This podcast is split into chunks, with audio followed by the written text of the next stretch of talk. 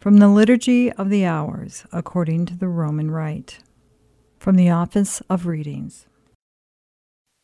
From a sermon by St. Anselm, Bishop. Virgin Mary, all nature is blessed by you.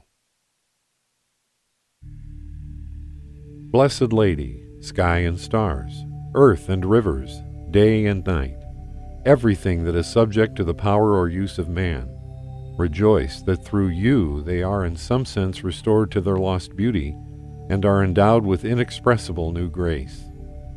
All creatures were dead, as it were, useless for men or for the praise of God who made them.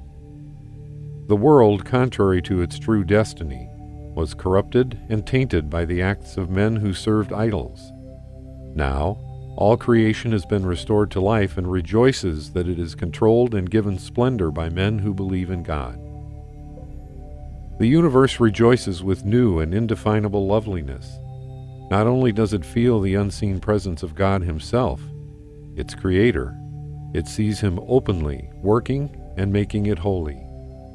These great blessings spring from the blessed fruit of Mary's womb.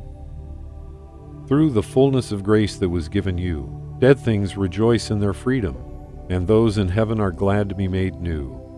Through the Son, who is the glorious fruit of your virgin womb, just souls who died before his life giving death rejoice as they are freed from captivity, and the angels are glad at the restoration of their shattered domain. Lady, full and overflowing with grace, all creation receives new life from your abundance.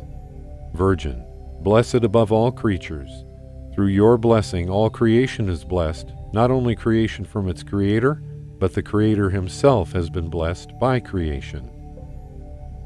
To Mary, God gave His only begotten Son, whom He loved as Himself.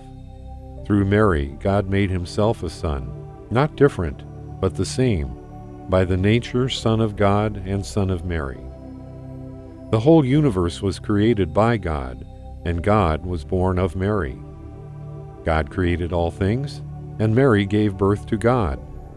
The God who made all things gave himself form through Mary, and thus he made his own creation. He who could create all things from nothing would not remake his ruined creation without Mary. God, then, is the Father of the created world, and Mary the Mother of the recreated world. God is the Father by whom all things were given life, and Mary the Mother through whom all things were given new life.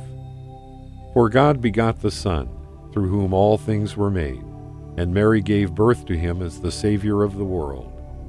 Without God's Son, nothing could exist. Without Mary's Son, nothing could be redeemed. Truly, the Lord is with you, to whom the Lord granted that all nature should owe as much to you as to himself. Father, you prepared the Virgin Mary to be the worthy mother of your Son. You let her share beforehand in the salvation Christ would bring by his death, and kept her sinless from the first moment of her conception. Help us by her prayers to live in your presence without sin. We ask this through our Lord Jesus Christ, your Son, who lives and reigns with you and the Holy Spirit one God, forever and ever. Amen.